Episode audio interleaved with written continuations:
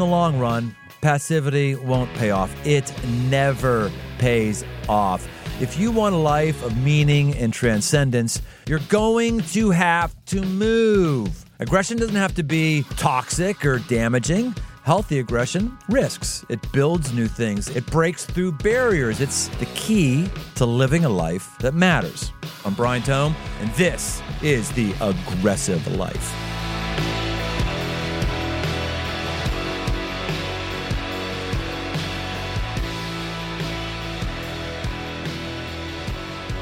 Well, can I make a confession? I am a pastor by day. That means I am what's known as a Christian.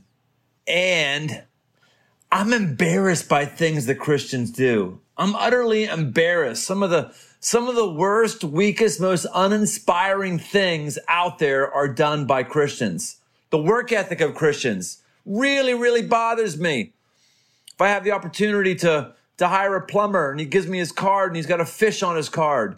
I'm inclined to not hire him because I feel like he's trying to lead with his religion instead of leading with his ability to sweat a fitting or some such thing. I just, I, I, I just want a minute. I'm recovering bad attitude guy when it comes to Christians and art, especially. Oh my goodness. Don't even get me started someone said, Hey, have you seen the new Chosen thing? I said, The, the Chosen. What was the Chosen? They said, Oh, this, this new thing on Jesus. I was like, Talk to the hand, zero interest, bye bye. No interest.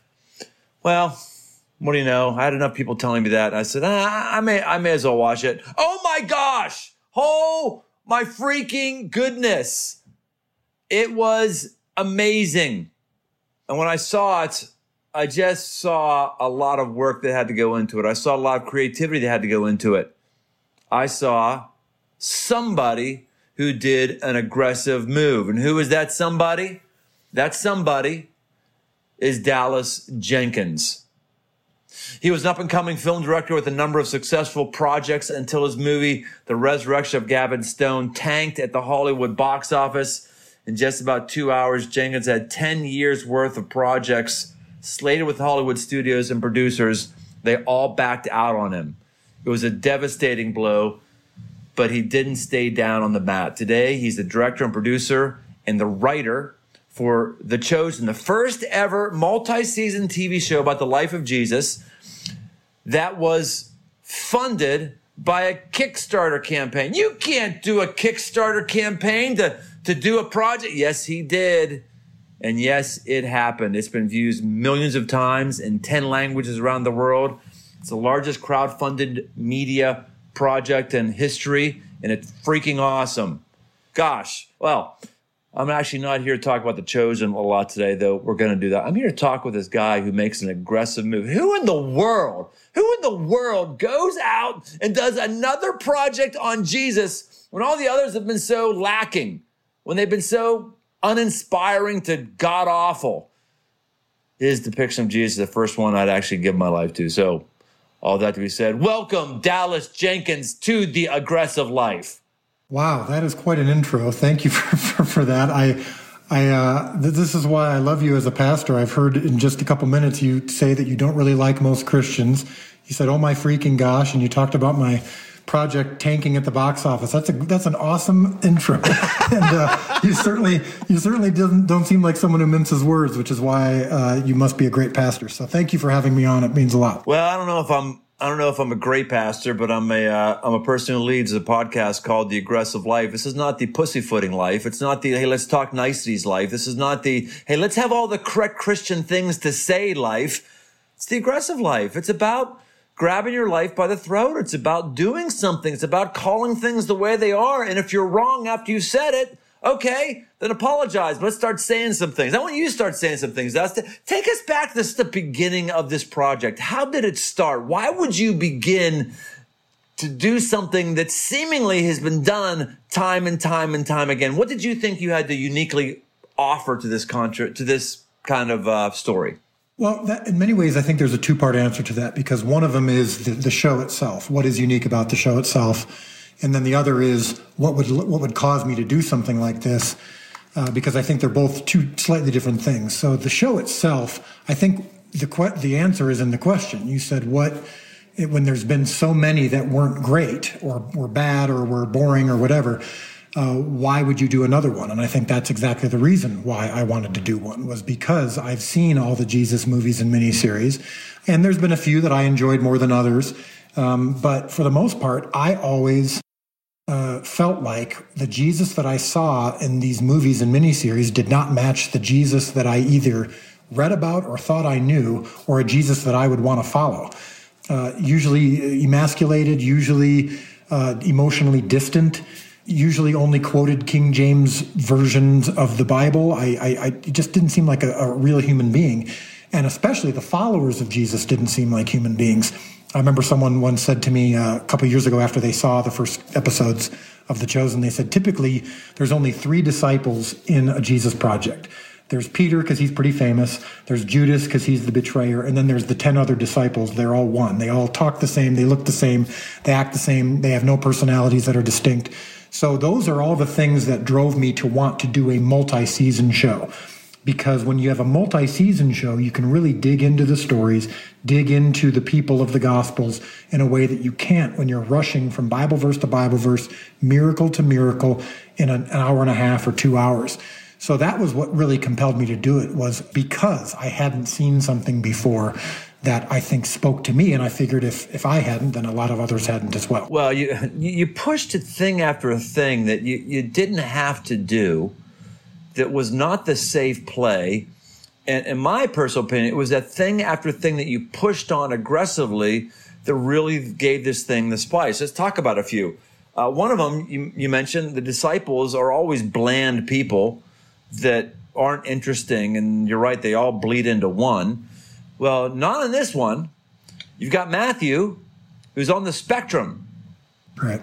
And I thought that was amazing. That was a, that was a pretty strong move. Now, now some of the stuff uh, Dallas and I have talked before this conversation. I mean, some of the stuff is like he, he, he's reading into the story, you're writing into the story. There's nothing in there that couldn't have happened.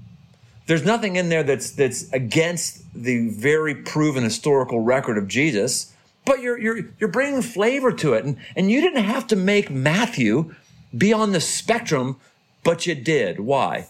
That's a great question, and I think that Matthew is probably the the person in the in the show that most exemplifies our approach. So when we sat down a couple years ago to plot out season one and to choose who our main characters were going to be, because any show you, you need to have a you know four to six or so main characters, and so when we're going through the Gospels and we're, we're picking who in the Gospels has the most interesting story to explore. And Matthew was one of the first people we chose because tax collectors were hated at that time for being betrayers to their people by working for the Romans, disrespected by the Romans for being Jewish. And then yet Jesus called Matthew to follow him and be part of his team. We thought that was really interesting to explore.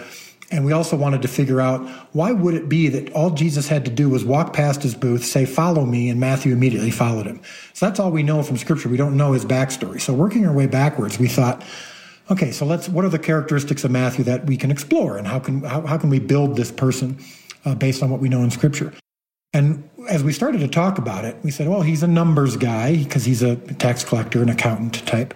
He's a facts guy. His first chapter of his book is nothing but a genealogy.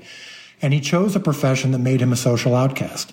Well, I have a daughter who's autistic. I have uh, done a lot of work in the special needs community, so I know a lot about autism, a lot about Asperger's. And I thought, boy, these are characteristics of people with Asperger's. Wouldn't it be really fascinating if we created a, you know, I don't want to say the word we created the character because, of course, Matthew is uh, a real person, but what if we built this kind of context about him? And I thought it would accomplish several things. Number one, it was it's very unique, it's interesting, uh, it's human. So that alone makes you, as the viewer, instantly think of him as a human being, as opposed to a presentation of someone we've read in a book that we revere. And I think that's one of the things that has been missing in previous Jesus projects is it's presented. It's a reenactment of scripture verses, and scripture verses are oftentimes thought of not as uh, historical captures of something that really happened. I know that I know that's true, but we sometimes just think of it as scripture, and I'm using air quotes here. And uh, so we exalt it in a good way. That's great. We should exalt scripture. But were you concerned that people were going to go, hey man, you you you can't you can't do that. You you can't make Matthew on the spectrum. Were you were you concerned about the potential blowback? I would have to say, in short, no. I, I, I really wasn't worried about the blowback, although I knew some of it would come, just because I'm at a place in my life, especially after the failure uh, financially of my and, and in my career of my last movie, which we can talk about in a second. But that led me to adopt a genuine perspective, which is that I just don't really care about blowback if, if I've already made the decision. You know, I mean, I, I, I went into this show with a lot of prayer. I knew there would be lots of blowback for lots of things about the show. The fact that we're doing, we're portraying scenes that aren't in scripture, I knew that would get blowback. So we've heard from a few people that you have Jesus actually turning water into wine, not Welch's grape juice, not this jelly substance that didn't have any alcohol that I've heard preachers who are afraid of the word beer talk about, but he literally turns it into what the Bible says wine and people like it. And he actually right. keeps the party going. Wait a minute. You mean Jesus' first miracle is to ha- allow a party to go longer? Yeah. Right. Yeah. Right. So, I mean, you're bringing up that's one of, you know, a dozen things that we hear about regularly from people who don't love or are concerned about the show. And um, I just don't, I just don't really care.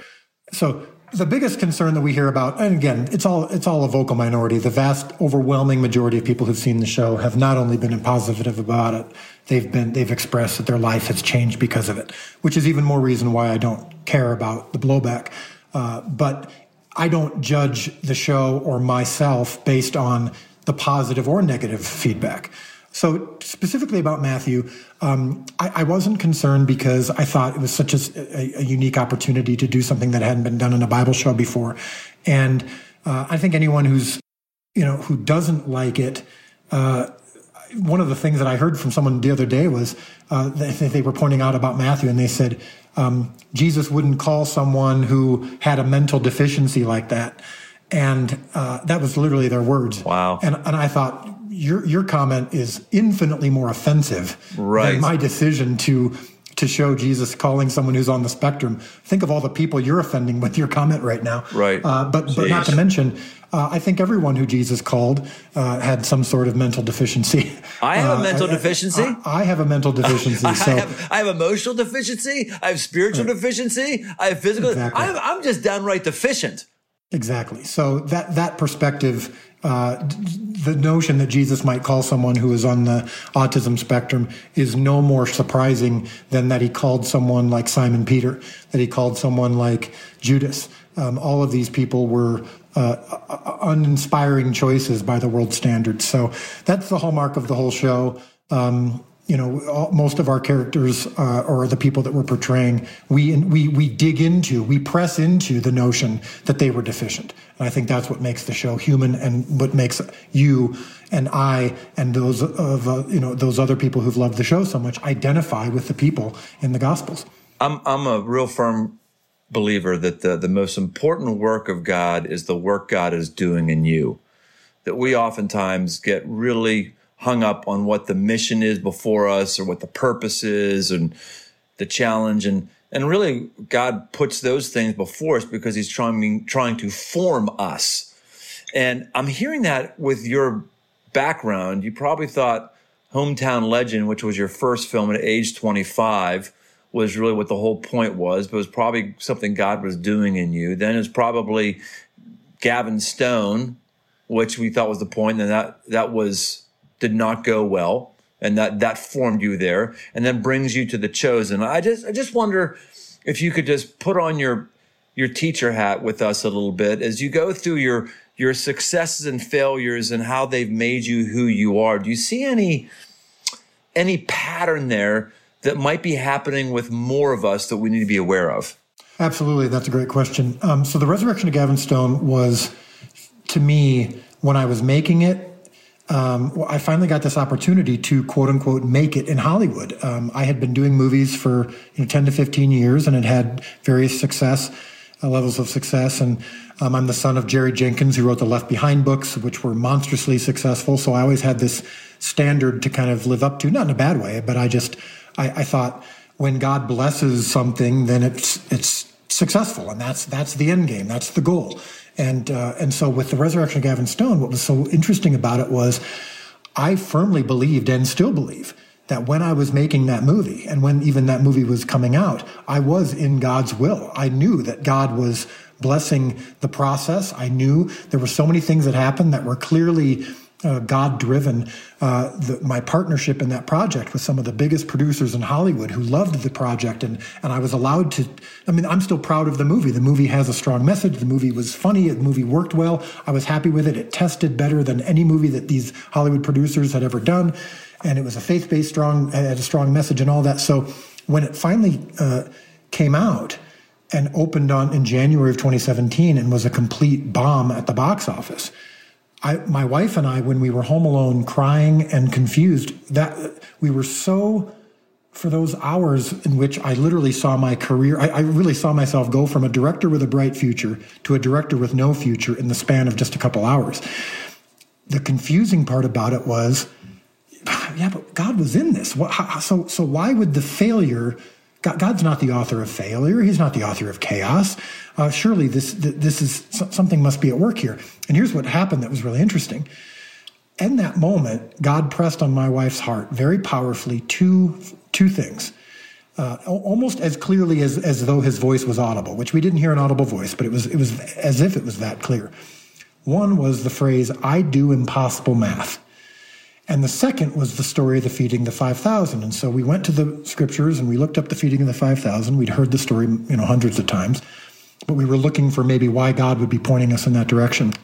But we didn't really know what God was trying to say. So, very long story short, because I don't want to take up all the all your time with just this story, but in that moment, we didn't know exactly what God was trying to tell us, but but we did feel like God was present that night at four o'clock in the morning, I'm doing what I do regularly and what I'm sure you've done as a leader, which is when something doesn't go well, you immediately analyze. You, you do a post mortem.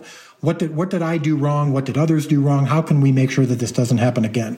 So I had a 15 page memo that I was writing, and at four o'clock in the morning, a, a, a Facebook message pops up on my computer from someone who I haven't even met, just a Facebook friend who I've talked to maybe once a year over the last few years and it didn't say hi, it didn't say hello, didn't say heard about your movie. All it said was, remember, your job is not to feed the 5,000. It's only to provide the loaves and fish. And I honestly, for a second, wondered if my computer had been recording my conversations with my wife because I'm like, how in the world would he know to say that? So my first question to him immediately, I just responded by saying, What are you doing up at four in the morning? And he said, Well, I'm in Romania. I'm visiting my brother. I'm on a different time zone. Second thing, so then I said, can I ask you why you said that to me? And he said, Oh, that, that wasn't me. God wanted me to share that with you. And in that moment, my life changed. I can define who I was before that moment and who I've been since that moment. Because not only did everything immediately become clear as to what God was doing, and uh, but but for me as someone who had been in my life responsible for results, someone who who prided myself on making good plans and then f- executing them, I really did realize for the first time probably that I was genuinely okay with not making another movie. I was genuinely okay with just making sure that whatever I did was in God's uh, was in God's plan, and that uh, my job was solely to make sure that whatever loaves and fish I provided, that they were as good and healthy as they could be, so that if God did choose to multiply them, that they would be good and healthy for, for multiple people. And that truth um, was life altering for me. And so it's why I was open minded to the notion of crowdfunding a multi season Jesus show, which was a ridiculous idea. It's why I was open to doing a short film for my church's Christmas Eve service based on the uh, birth of Christ from the perspective of the shepherds um, which was just a very small loaf and a very small fish. After I'd just done this big movie with Hollywood producers, now I'm doing a short film on my friend's farm in Illinois uh, for my church's Christmas Eve service. It felt like a massive step down. But I genuinely, and I mean this with all of my heart, I was genuinely okay with it because I knew that it was what was what God was putting in front of me for that day, and that's that's all I was responsible for. So the fact that that led to that little short film on my friend's farm led to the number one highest crowdfunded media project of all time $10 million from 19,000 people. And now this first season has done what it's done and it's in every country in the world and yada yada.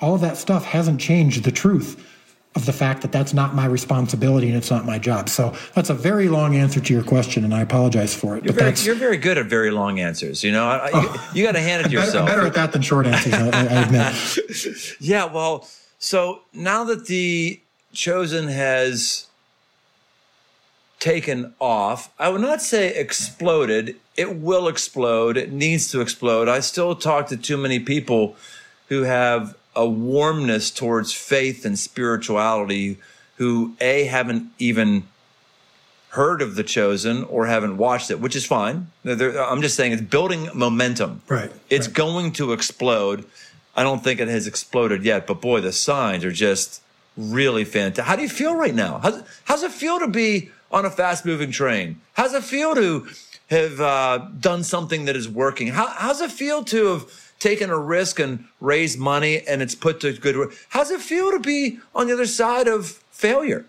It doesn't feel any different, honestly, than it did the day after I got that note on Facebook. I, and I'm, I'm, I'm, I'm, i promise you, I'm telling you the truth about that because, um, a oh come on, success, it's got to feel no, good. I'm, You're saying you don't feel good.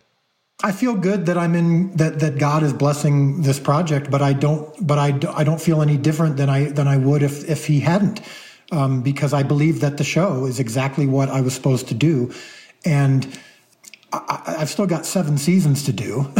um, when I sit in front of the computer and the page is blank, and I've got to be, I'm working on season two, which we just finished the first four episodes writing. But when my co-writers and I are sitting in front of the computer and the and the page is blank, the page doesn't care that the show has had over 30 million views and that people, you know, are telling us every day that their lives are changing and they're reading the Bible more than ever. And, and Pastor Brian is reaching out to me and saying that, that he just loved the show. I mean, my, you know, the phone call from you about the show was, was extremely moving and, and, and I'm, I'm happy with it and, and I admire you. And so when you, when you say those kind things about the show, that feels good, but that doesn't, that doesn't make the writing any easier. It doesn't make the, the weight of what I'm doing any lighter.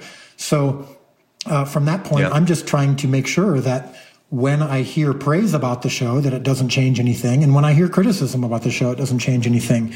I'll say this real quick. You know, just a couple months ago, the show had its first mini explosion when COVID hit. And when we announced that the show was completely free and completely hassle free and that everyone around the world could access all eight episodes with no delays, no fees, no nothing. And at that moment, we started generating four to five times as much income as we had before.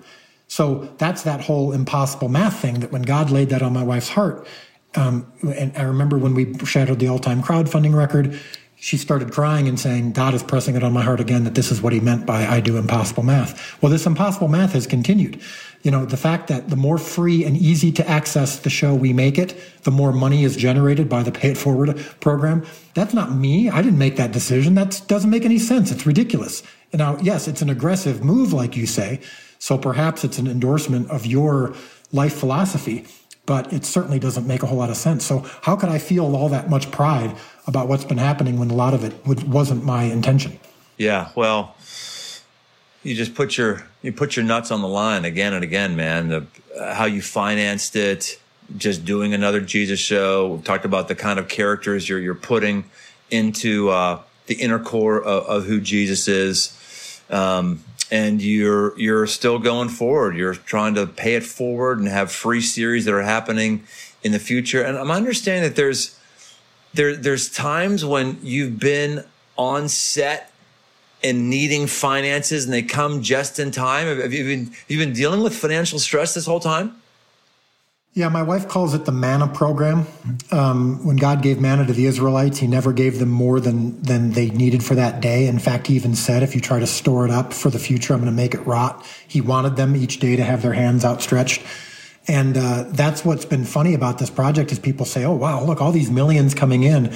Uh, that's so great. I'm like, yeah, but it's we, have also got to spend millions. I mean, this show is is is expensive, so yeah, we've had. We I remember last summer. Um, we once we kind of had collected all of the investment from all these people. We realized we were about a million dollars short of what we needed because uh, some people their credit cards hadn't cleared or they they promised to do the investment but they didn't actually go through. So we were a million dollars short uh, of what we needed, and we were about four weeks out from shooting. And so we quickly did another investment round and the the rules for the investment round that we did from the SEC were that we could only raise 1.07 million dollars, and that exact amount came in in two weeks um, from from from new investors. And uh, it turned out to be the exact amount that we needed, and we couldn't do any more. I mean, it's been like that. And I remember there's also just even finan- uh, leaving aside the finances, uh, four days before we were scheduled to shoot, the scene of the miracle of the fish. So, spoiler alert, episode four, there's a very popular scene from season one where Jesus calls Peter and does the miracle of the, of the catch of fish. And four days before we were going to shoot that, we didn't have a boat, we didn't have a lake, and we didn't have fish. Um, the boat was still being built. The lake had flooded uh, in Texas. the the rains had caused the the shore to be flooded, and uh, the, all the fish options that we had pursued had completely fallen through. And so I was genuinely in this place of, you know what?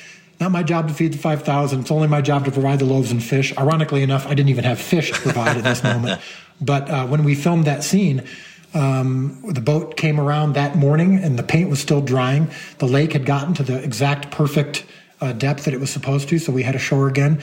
And our visual effects guys said, if you put in, in this net a green uh, tarp uh, filled with water balloons, uh, green water balloons that can provide the weight that we need to make it look like these guys are really struggling to get these fish into the boat. We believe we can turn that into fish later in, in the computer. And uh, I thought it was a ridiculous notion. They weren't even 100% sure it would work, but I thought, hey, loaves and fishes, man, not my job to worry about it.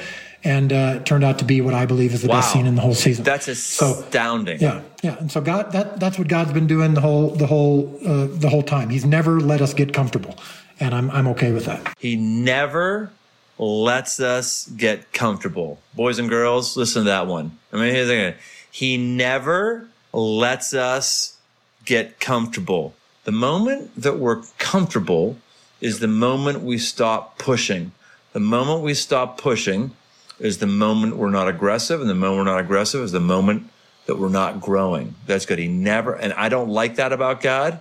I wish that he would give more margin to me, and I know you do too. I wish He would give more backup plans and resources right. involved, but that's exactly what I've I've experienced as well. Um, I think if you are comfortable, it, it, it's probably not God who's doing that to you. I mean, I think it, you, you might want to press in a little bit more and say, hey, I'm getting a little comfortable here. Things seem to be pretty easy. Does that mean you don't trust me to handle a trial? Does that mean you don't trust me to? Because sometimes God, I think the moment God lets us be comfortable for too long, it, it's it's not a great sign. Um, that doesn't mean he doesn't give us blessings, but I think uh, you know we've got a limited time here on this earth, and uh, I think, like you said, uh, growth comes from pushing, and uh, and and and if God's not fostering that in us, it might mean that He's not trusting us uh, with that trial, and I, I don't ever want to be in that place. All right.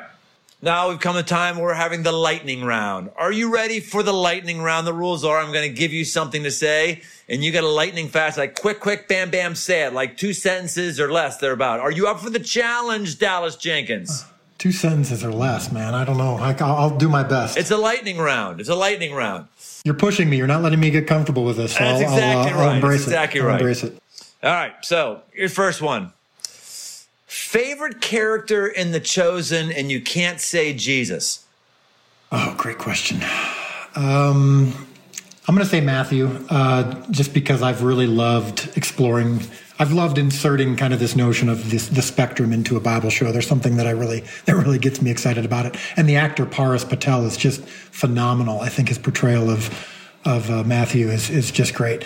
I think my second favorite, who's not one of the main characters, would probably be uh, John the Baptist. Uh, we we don't see him a ton in season one, but when we did see him, I thought it was really cool. I love that scene between him and Nicodemus in prison. Well, you, you had a really good mix of actors who were newer on the scene, and I assume were a lot cheaper, and others that were really seasoned and just brought a lot to it, like Nicodemus. I thought Nicodemus yeah. was just really, really strong. Big name yeah, he's actor. off the charts. Erick Avari, that actor, yes. has been around for decades. He's brilliant, and uh, he was my first choice for Nicodemus. I didn't know actually at the time that he'd retired from the business, but he loved the script so much, um, and he's he's not even a believer, but he loved the script so much that uh, he, he he agreed to do the show. So it was brilliant. Favorite episode or storyline of The Chosen?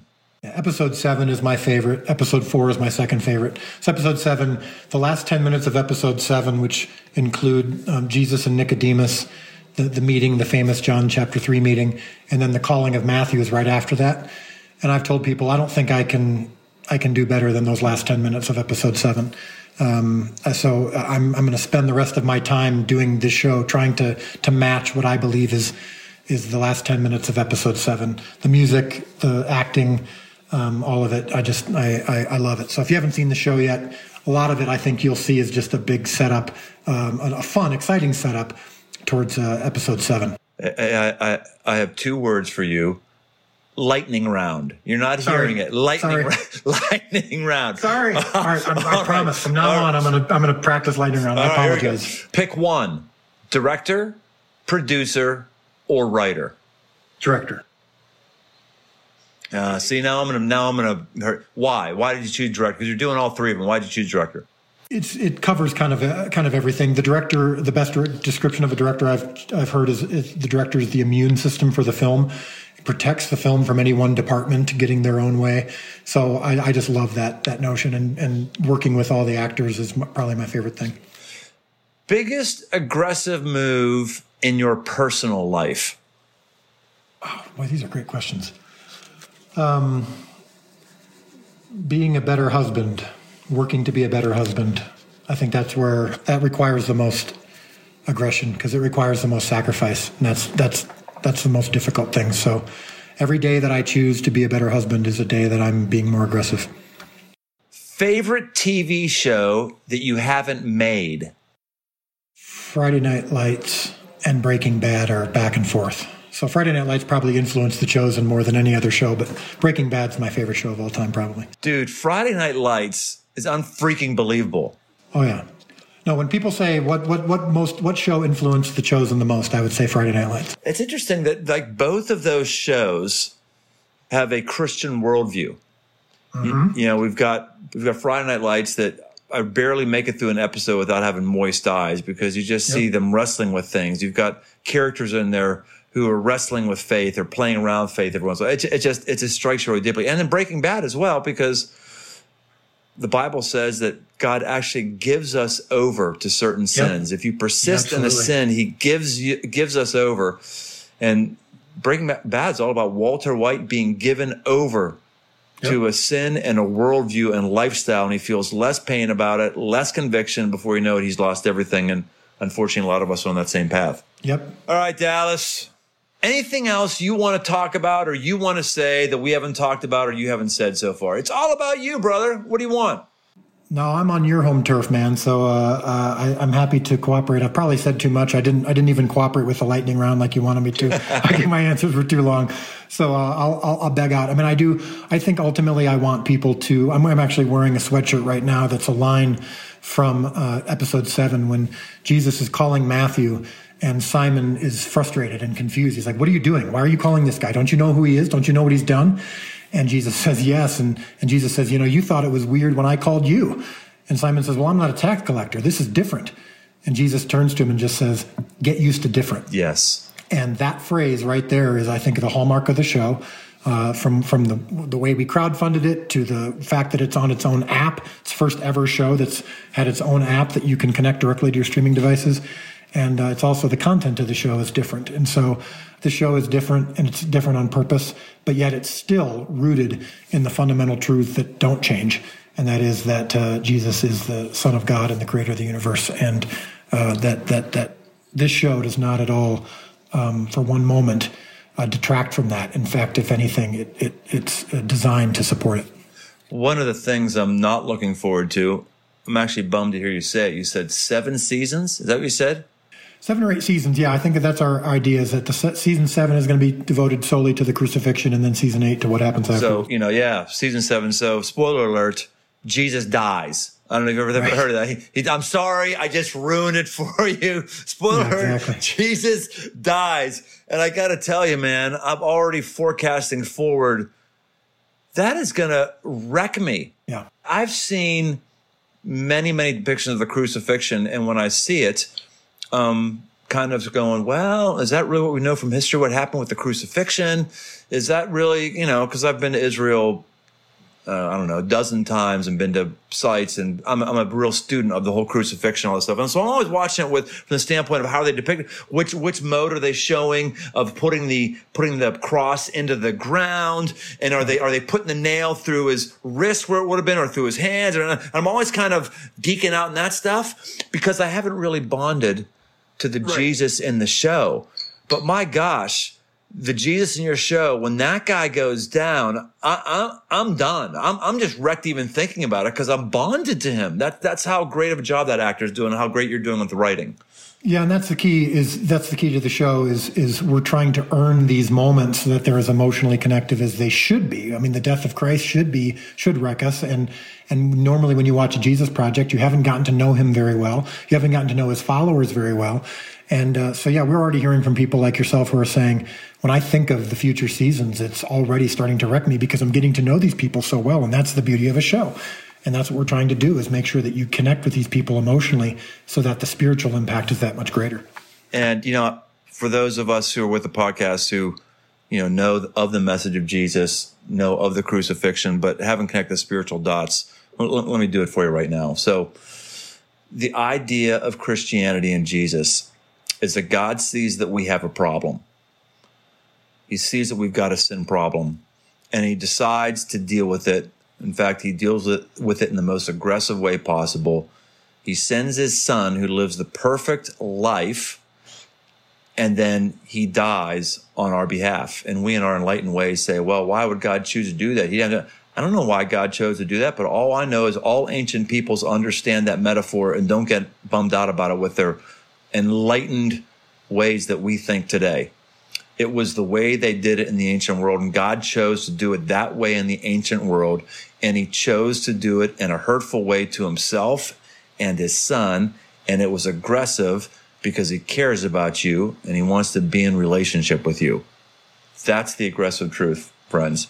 Um, you can receive Him at any time. So I'm not going to make this a church service. I just want to make sure people understand where that is. Very important. So, Dallas, just last word any way that people can connect with you, follow up with you, give money to future seasons? Just just give us an advertisement on how we can um, how we can stay in touch.